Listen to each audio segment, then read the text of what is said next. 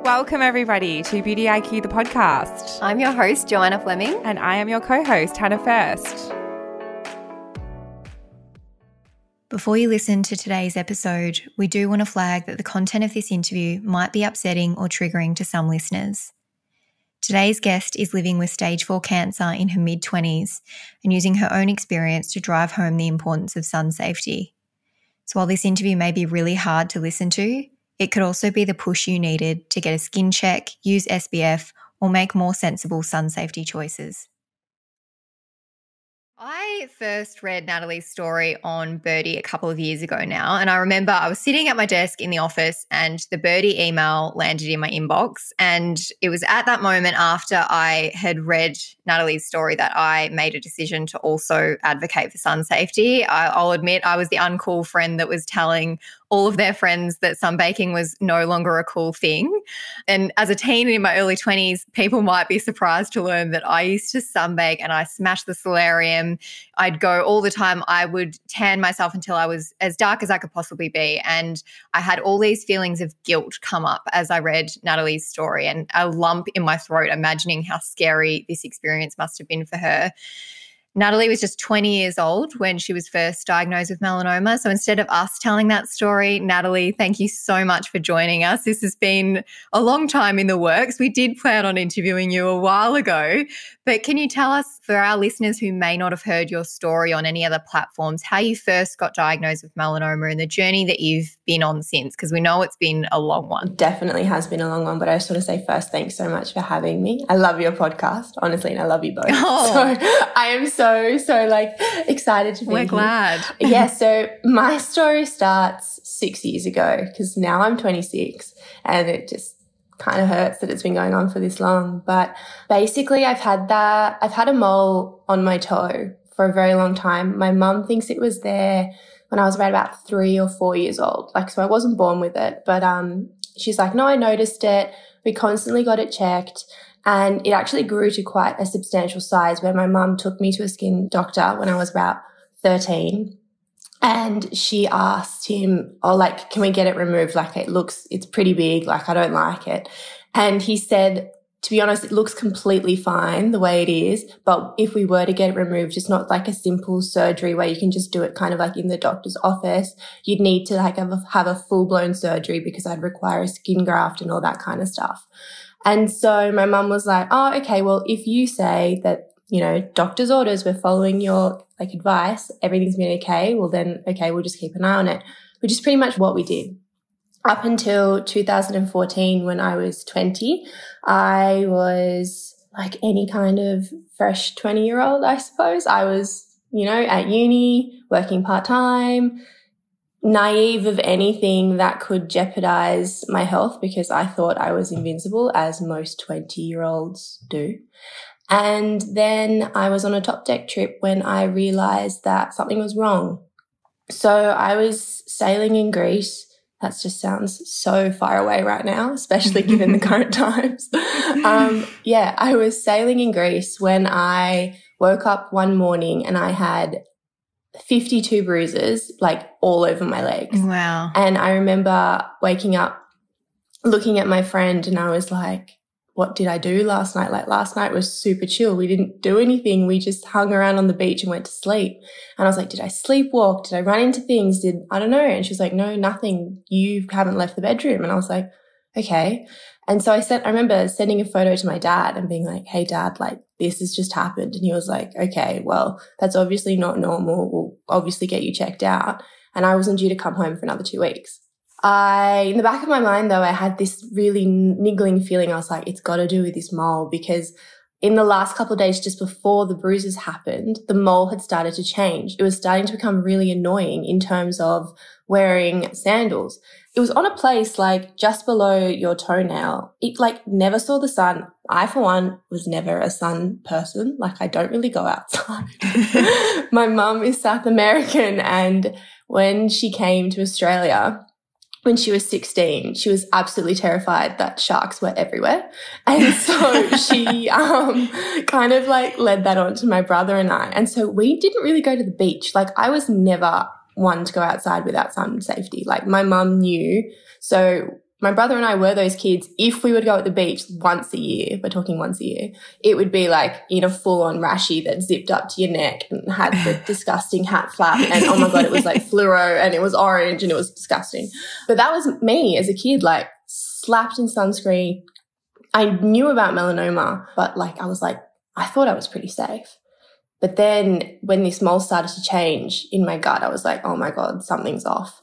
So as soon as I got home, it was this insane whirlwind of appointments. And it was, I went to a GP, she took one look at it and she's like, this needs to come out like right now. And I was like, okay. Went to a dermatologist literally two days later and he was like, I'm going to do biopsies. And I wasn't prepared for it. And it was like a lot of blood and a lot of needles and a lot of tears because you need to have mentally prepare for things like that. And I was not ready. And then he sat me down afterwards and he just threw out the word, Oh, I'm sending you to an oncologist. And I was like, excuse me? Like, I thought we were just getting a mole removed. Mm. And he was like, I don't like the look of this mole. It's a, what we later found out is a Spitz-Nevus mole. And they just tend to be a little bit more scarier than your average kind of mole. So they're just a lot darker. They are a lot more aggressive in terms of they can have precancerous cells in it. And so, yeah, my mum and dad were freaking out. They were like, okay, it's the right thing to do. Like, we haven't been told anything yet.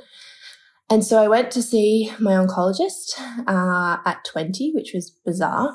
And she sat me down we talked through all what happened and she goes, the mole's coming out tomorrow. And I was like, what do you mean tomorrow? I've never had surgery in my life. And she's like, I've booked you in 10 a.m. That thing's coming out. We're doing a skin graft on your leg.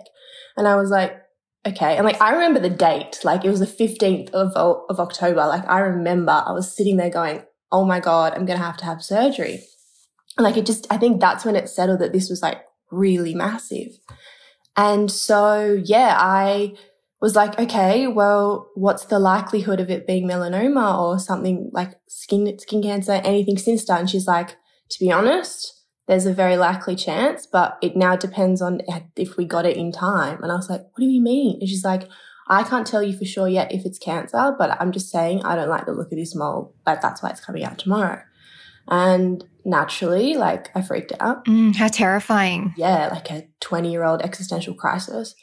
And then I went and had the surgery and I had to get this really painful kind of test where they have to check where your lymph nodes are in your body and like, oh, they inject things and it's just so not comfortable. Like I'd had the biopsy done on the mole and the toe and they actually had to inject what felt like hot iodine into where they've taken stuff out. And so I actually like was screaming and kicked this, nearly kicked this guy in the face. Yeah. Because I was like, they had to like find the pathways and I was like, I was traumatized. Like that's something I also mm. really vividly remember. And so I had that operation, went back to her office and everything. They had the results in about like three to seven days. And then I just knew, like, you have this gut feeling. We're all pretty in tune with ourselves. And mm. when she sat me down, I was with my dad. And she just, dad asked, like, straight away, Oh, what are the results? And she, like, didn't answer. And I was like, Yeah, we're like I just, I knew straight away. I was like, oh my God. And so she was like, Natalie, I'm really, really sorry to say, but this is melanoma and it looks like it's very aggressive. I didn't hear anything after that. Like I, I genuinely yeah. don't recall what she said after you have cancer. I was just, everything went blank.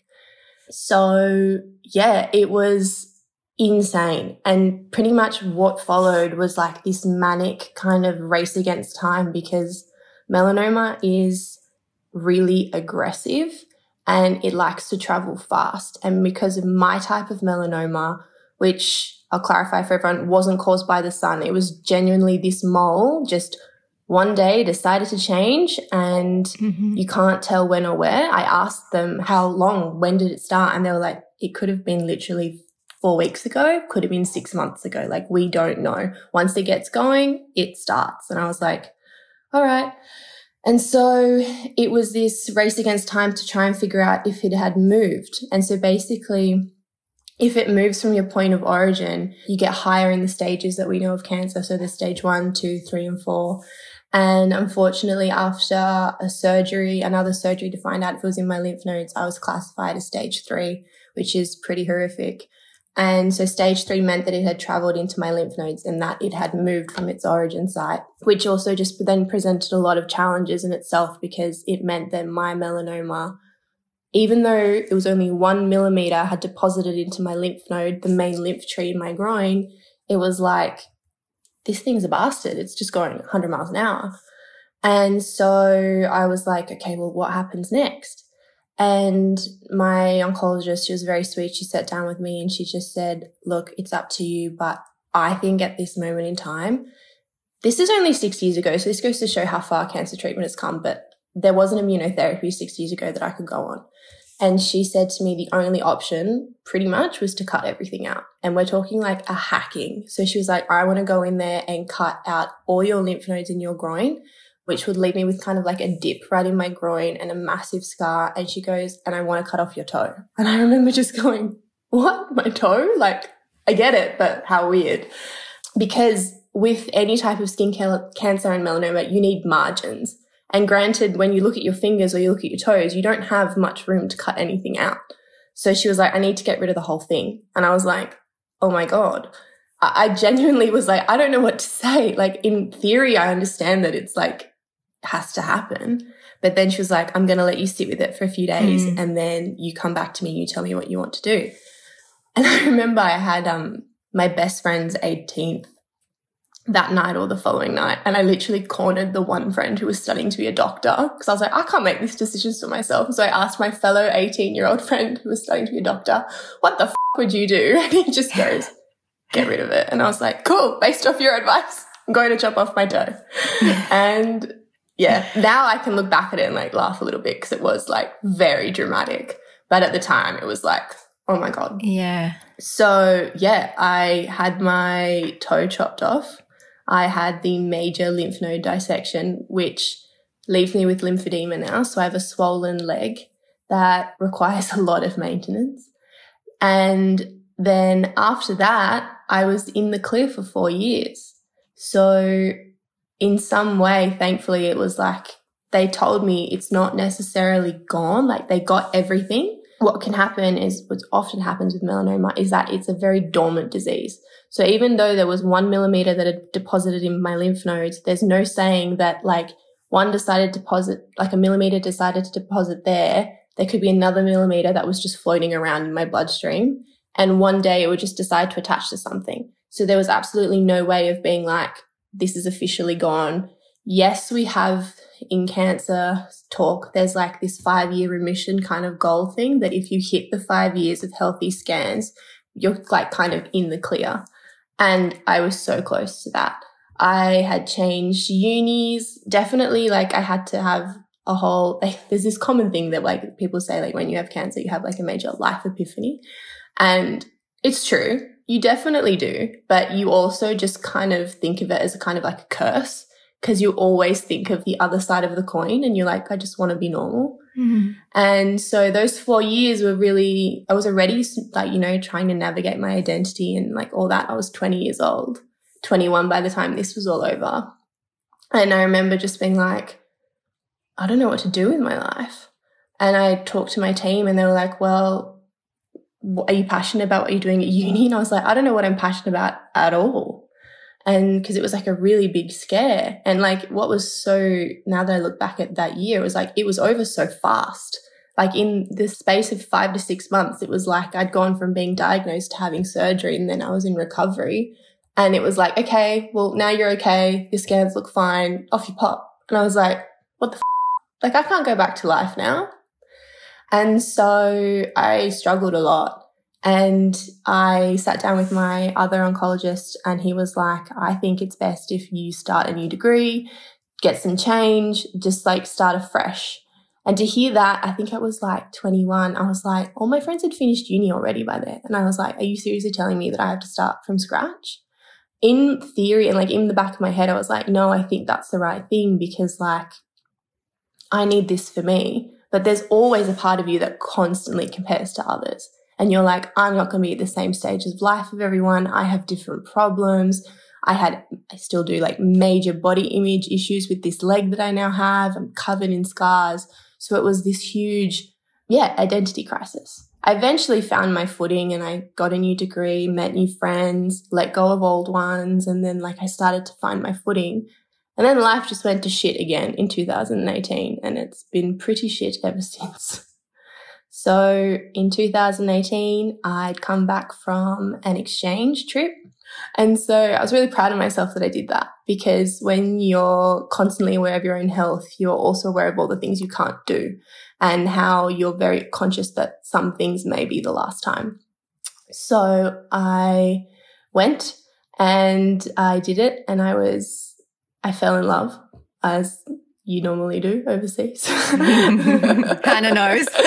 Natalie, I don't fall in love anywhere else except overseas. So I get it. It's just, there's this something about it, right? Like, there's no one here in Australia for me. I get it. well, yeah, I felt the same.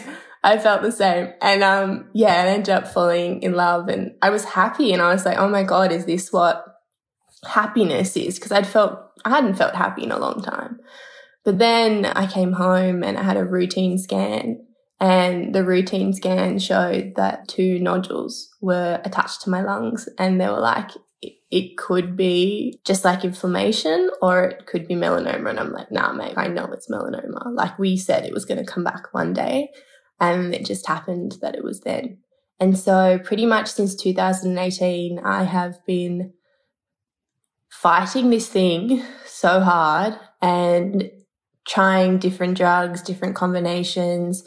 Last year, it got pretty scary that it attached itself um, in a part of my body called the duodenum which is pretty much a very narrow tube that is where your food goes through into your stomach and small intestine or whatever. Oh my God, if like doctors are listening to this, they'll be like, nah, man, she's got that wrong. I don't remember. But anyway, basically, it's a very important tube. And if it gets closed off, it's kind of life threatening. And they found that my tumor was already taking up half of it.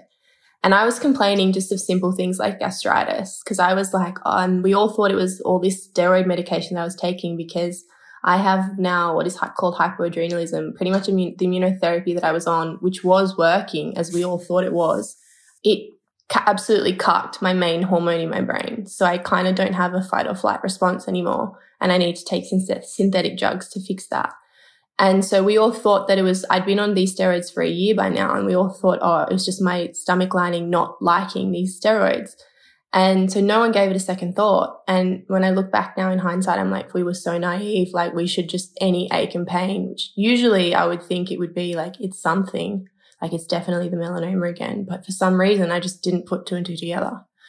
And then I, it got to the point where I couldn't eat and I couldn't stand up. And so my doctor was like, okay, that's not normal. So we did an endoscopy and colonoscopy. And that's when they found that in my bowel and both of my duodenum, this was November last year, 2019, that um it had officially like moved again and had returned. Because for a while there I was okay and now yeah, it popped up again. So basically I had the most scariest surgery of my life last November. It was crazy. It was I had to meet a whole new team because like I needed specialists for this. And apparently what was done on me was quite experimental and it's not your common pathway when it's in a, in this small little tube. Usually they would do what is called a Whipple and which is also very dangerous. They completely rejig your whole insides. So they start attaching new tubes to new body organs, which aren't originally like that. Excuse me, but that's the only way for like it to survive kind of thing. And I remember sitting there and going, well, what's the likelihood of it going wrong? And they're like, very high. And there is even a percentage of people who have this Whipple surgery who never leave hospital because nothing attaches and everything just leaks. And I was like, well, that's not what a, a life that I want. And it was full on. And so there was only two other options. It was either he opened me up, retracted what he could and then closed me up, or he opened me up, couldn't do anything, and then it was back to drugs but the drugs, the thing is, is like we were kind of against a clock because of how small this tube was. And I already, half the tumor was already in there. It was like, well, how long do we really have to play with any kind of concoction of drugs? And my oncologist was like, we need this surgery. We need this done like now. And I was just was like, oh my God. It was the first time that I truly ever felt proper fear. Like I know I was scared every other time, but it hadn't really like woken me up to the sense that this could genuinely like affect my life in the sense that I could die. Like I was very aware of my mortality. Everyone is when you get told you have cancer. But this surgery just like put a huge spotlight on it. And so with this surgery, I remember oh, it, like if anyone asks me like what happened in the months of August and January of like 2019 to 2020, I could not tell you. It was the biggest blur. So many hospital appointments, so many anxiety attacks, so much fear and crying and just genuine feeling of loss. I was so scared that I was like, I wasn't ready to die. No one's ready to die. But like at 25, I was like, nah, this seriously can't be happening to me again. Like this was my third time going through this. I was like, you can't be serious. And so we had the surgery. It was rather successful in the sense that he managed to like remove the obstruction and they got rid of the tumor in the bowel. But to this day, like I still have stage four cancer and it blows my mind to say it out loud all the time because it doesn't feel real. But then my body obviously shows signs that it's definitely gone through it.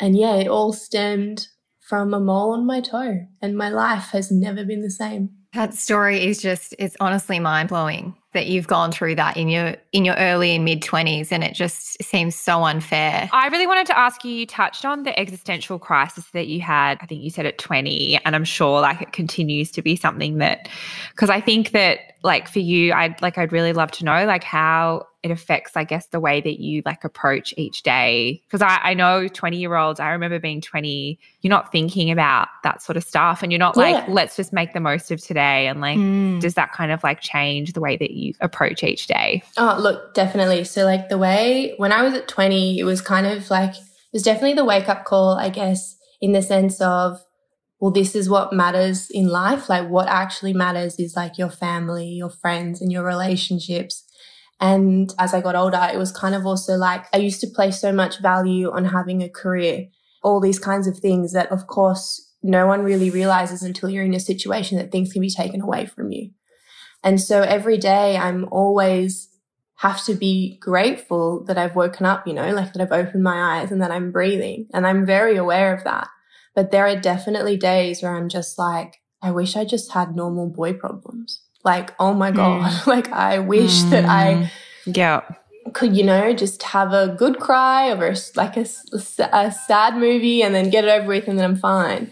But mm. it's really hard because a lot of things are triggering now. It's really hard. Like I'll watch any kind of TV and as soon as they drop the word cancer or they show a funeral, I have to turn it off. Mm. My life is very much, it almost feels like there was a really great article in New Yorker, and I'm going to like butch what she said, but it was kind of like any kind of crowd that wasn't a crowd in the cancer center feels like a crowd of alienation. And so basically, whenever I'm in other spaces where no one understands, I always feel like I'm isolated and I'm someone else, which is true. But that's the cancer experience is that it's very much just you're alone. And no matter how many people tell you that, you know, I'm there for you or, you know, we love you, you're always like, oh, I know, but you're always alone. I look at your Instagram and I look at your platforms and I think to myself, like, I just admire the courage and determination that you have because you write the most beautiful captions.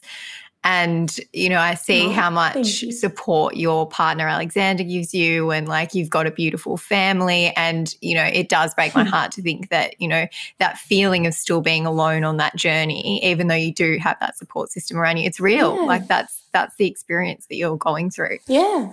It just goes to put everything even more in perspective now. I was going to say with COVID 19, I've never felt more alone because for me, and for a lot of cancer patients, the outside world was that little bit of saving grace where we could go out and kind of forget our problems. Whereas now we're so hyper aware of our health and it's like far out. There would be, be great to be times where we don't have to be. Cause like having to always think about, you know, someone could infect me with something that could definitely like screw up my treatment process or like uh, get me accessible, like treatment, like all of that has definitely affected other cancer patients that I know. And it's just, it's really, really scary.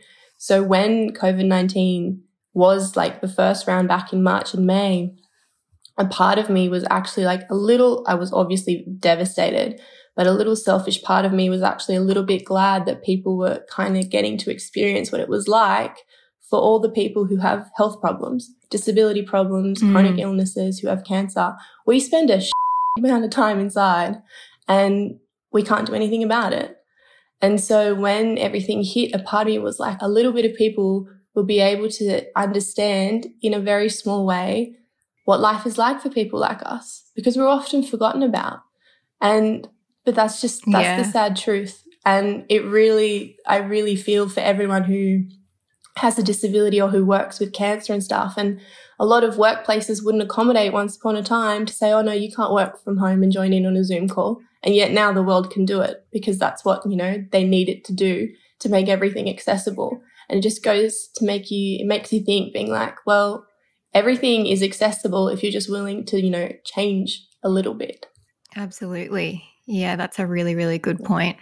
Yeah, but I also think it's really important to have the conversation as women together. Like I think Joe and I were we were in a we were in that meeting room, Joe, and I showed her like that mole that I had on my that had sort of was it, it was it was just worrying me. She was like, Hannah, go and get it checked. She was like quite serious about it. And yeah. I was like, Yeah, that's mm. this is where we need to be. Like we need yeah. to be telling each other, come on, exactly. Just, you know, go and get it checked. And the thing is, it's the likelihood of it actually being a melanoma is very low. It, the whole movement, everything about it has changed so many of my friends' perceptions with the sun, which has just been amazing to watch. Like I have a friend who used to be the beach goer. She was constantly every free weekend, no matter winter, summer, in the sun, baking herself. And she'd always come to work and be like, Oh, look at my tan. And I just remember going, it's nothing to be proud of, but okay, for you right now, I get it. Fine. And with call time, she goes, I had the biggest wake up call of my life when all of that happened. And she's like, and I know you. And I didn't even take it seriously until I sat there and I read through the account. I read the stories. I read the stats. And she's like, I don't go in the sun anymore. I wear SPF 50 every day. And I'm like, oh, that just makes my heart sing. But it takes education, right? And we all have done it. We've all gotten burnt. We live in Australia. Like we have very intense UV rays over here course that you can read the UV index to determine when and when you shouldn't shouldn't wear sunscreen. In my opinion, you should wear it every day. It doesn't matter what the UV says. Yeah. So I mean, I was going to say for for anyone who spends all of summer tanning or hates the feel of sunscreen and would rather not wear it, mm. what's your message for those people? Because we've kind of touched on the skin checks thing, but what about the people that are just still refusing to follow the whole sunscreen rule? It's really hard with people like that because they're so ingrained in their beliefs that they're like, no, it's, you know, they're chemicals or no, I just, you know, a tan is healthy. I think the only thing mm-hmm. you can do with people like that is to put a whole bunch of really intense images of what skin cancer scars and skin cancers look like in front of their faces. To me, that's the only way a message is going to get through. You can talk to them until you're blue in the face, but they really will be like, no, I'm invincible. I've got olive skin. I don't, I tan. I don't burn. We've all heard it before, but what, it's something about seeing those scars and oh boy, have I seen some scars. And it puts it into perspective being like, that could be you because of your behavior right now that you just have to stop. I think it's really interesting what you said about the olive skin because I read in your article about there's this like misconception that olive skin, and because I have olive skin, so I really thought that when I was younger that like I don't really burn. Yeah. And that's what all my friends say as well because they're Italian and they're like, oh no, I just tan in the sun. And I'm like, no, it's just, that's not a thing. Like that, that must be one of the myths that you hear constantly. Yeah, it is because I actually have, so my dad's Italian, my mum's South American. Technically, like my skin is olive complexion. And when even skin cancer doctors are like, you're so interesting, because like obviously I wouldn't know what the stats are behind of like if olive skin is like more susceptible to tanning, whatever, doesn't matter. There are cases of it anyway. It's like your skin tone doesn't mean just because, you know, oh, you tan and don't burn.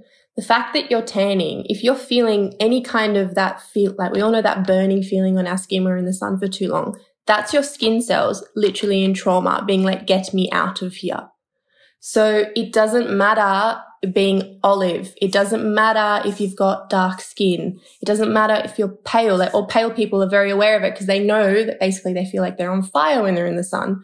Like it is just, I guess I would say it's common sense, but a lot of people just don't follow it. And it absolutely baffles me that people will do everything to look after their health. They'll work out three times a day. They'll drink all the smoothies. They'll be vegan. They'll eat clean. They'll do X, Y, Z, yet they'll still tan in the sun. And I think we just need to really educate and remind people that our skin is so important. It does so much for us. And I think we just need to remember that because a lot of people don't recall or even think about it. They just think, oh, it's just a protective layer. That's it. It's like, no, it does so much more for you. You need to look after it. Yeah, totally. And standards these days around like looking tanned to look hot, I guess. And I just like could not care less about that at this point. And that your story really drove that home for me because I used to love looking tanned and I still will use fake tan, but I just couldn't I can't think of any reason why I would want to tan my skin in the sun anymore. The whole excuse, I don't like how sunscreen feels, like that's just over because there are some oh my God. formulations. so exactly, it's so gone. Like there is no excuse now, and everyone's like, "Oh, but it breaks me out," and I'm like, "Do you know how many other sunscreens right now that are like top tier formulation that you can just switch to?" And I'm sure you'll find something that you like. Oh, there's so many brands that I love. I really love Ultra Violette. Same. Beautiful homegrown Melbourne so do we. Supreme. Are you a Supreme yeah, or a? I'm a Supreme for me. Me too. just suits my skin better. But honestly, this idea that it's going to leave like a white cast or like all that, and I'm like, no, it just feels like primer. The Supreme screen is literally like my favorite moisturizer. Like it does not yeah. feel like sunscreen. Mm. It doesn't taste no. like sunscreen. It doesn't get in your eyes. Like yeah, yeah. all especially for like I guess the women and the men that are in that are 20s now who I often talk about and anyone who's older, they always just think of sunscreen as like really white and thick and what like the Cancer Council used to like put on TV to show you what would protect your skin. But that is like 25 years ago. Like mm-hmm. we've just come so far that and like sunscreen's fun. Like also, if I can't get you on the melanoma fact, I will get you that sunscreen is anti-aging. Just freaking put yes. it on. You'll be younger. Yes. Preach. so let's have a bit of change of pace. So there's more, like much more to you than just your melanoma story. You were a writer and a talented one at that. I would love, we would love to hear about your passion for writing. Oh, well, it took me a little while to get there actually. Just like now that I think about it, it's like, it felt like a true calling, but I just never really followed it. I'd always loved telling stories and using words and, you know, I was amazed at how like you could read something on a page and like even if it's fiction it's not even real and you just felt something in your heart and i was like oh i like that i can do that like i'm good with words and so yeah it was like a a late bloomer, I guess, in that sense. Like I'd always loved it, but I never really thought I could make it a career or anything. Trusted it's not exactly my career right now. It's just something I do on the side. I love it. And I want to be a published author one day. I want to write a book. I want to write many books. I want to, if I could spend my time writing all day, every day, I really would. But at the moment, it's just been super hard for me with Corona and with my health and all this kinds of stuff is like writer's block is so real. But for me, writing is just the most beautiful outlet. And I write so much for me. It's my way that I can process everything that's gone on in my life. And who knows what the future holds, honestly. But yeah, it's just, you know, when you find something that you love and you're like, wow, I can't believe it took me like this this long to get here. Mm-hmm. But um, mm. I found my way there. I got it. I want to read your Italian romance story. That's my request. well, like ideally, ideally, I would be writing a novel, kind of like not kind of like essays. I don't know, but I always wanted to write about that experience in Venice with that with Alexander because um, it's just honestly to me, I was like when I was living it, I was like, I'm living in a Hollywood film at the moment, like what is my life?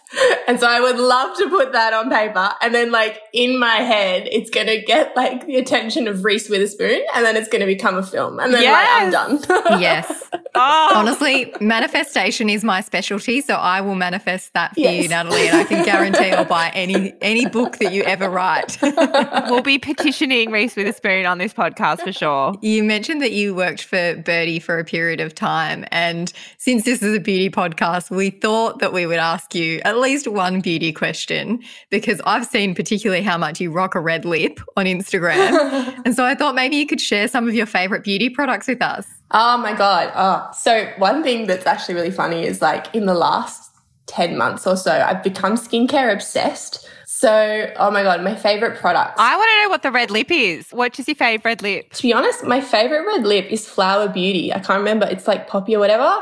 It is such a good red lip. It blows my mind. It's 10 bucks from Chemist Warehouse. It's Drew Barrymore's line that she has.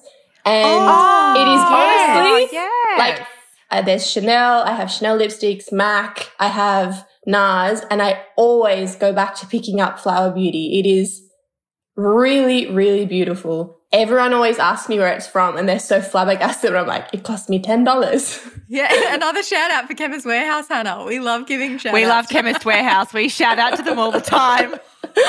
what else? I love, I love La Roche Posay, their Pigmentclar, I think it is, their serum for um pigmentation. Mm-hmm.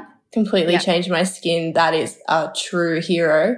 I love Go To, their face hero that for immunotherapy, dry skin, like for me, that was a complete savior.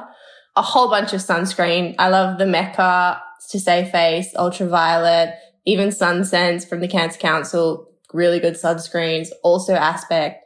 I also am a big fan of liquid gold. Like that is holy grail product for me. Like when I started using that, I was like, how have I not using this? Been using this before. Honestly, wow. And I've just recently started trying uh, Beauté Pacific, which I'm really, really liking. Mm, I think you'll discover some more from that brand that you like. I saw your post, your Adore Beauty haul the other day. So you've got some um, cosmeceutical skincare in the mail oh, coming to you, Natalie. Oh, that's so nice. I'm so excited. I actually had it organized before this interview was organized. I was oh, like, oh, that's perfect. yeah. That's everything's aligned. Perfect timing. Oh, thank you so much for chatting to us today, Natalie. As much as your story is really heart wrenching in some parts, it just, uh, I'm so glad that you're still here with us to share this story and to bring awareness to melanoma as well and to encourage people. I know that your story was really life changing for me in a mindset sense and the way that I approach sun safety. And I hope that that has translated to other people as well. And for anyone that hasn't heard your story yet, that they go back and read some of those amazing articles that have been written that cover your story in a little bit more detail. So Thank you so much for joining us today. No, thank you both so much for having me. I'm honestly so touched that someone like me has come on this podcast. I'm like, oh my God. And to hear that, like, my stories, like, you know, affected you personally, like, Joanna, that's just wow. Wow. But thank you again. I've had a lovely time. Thank you so much.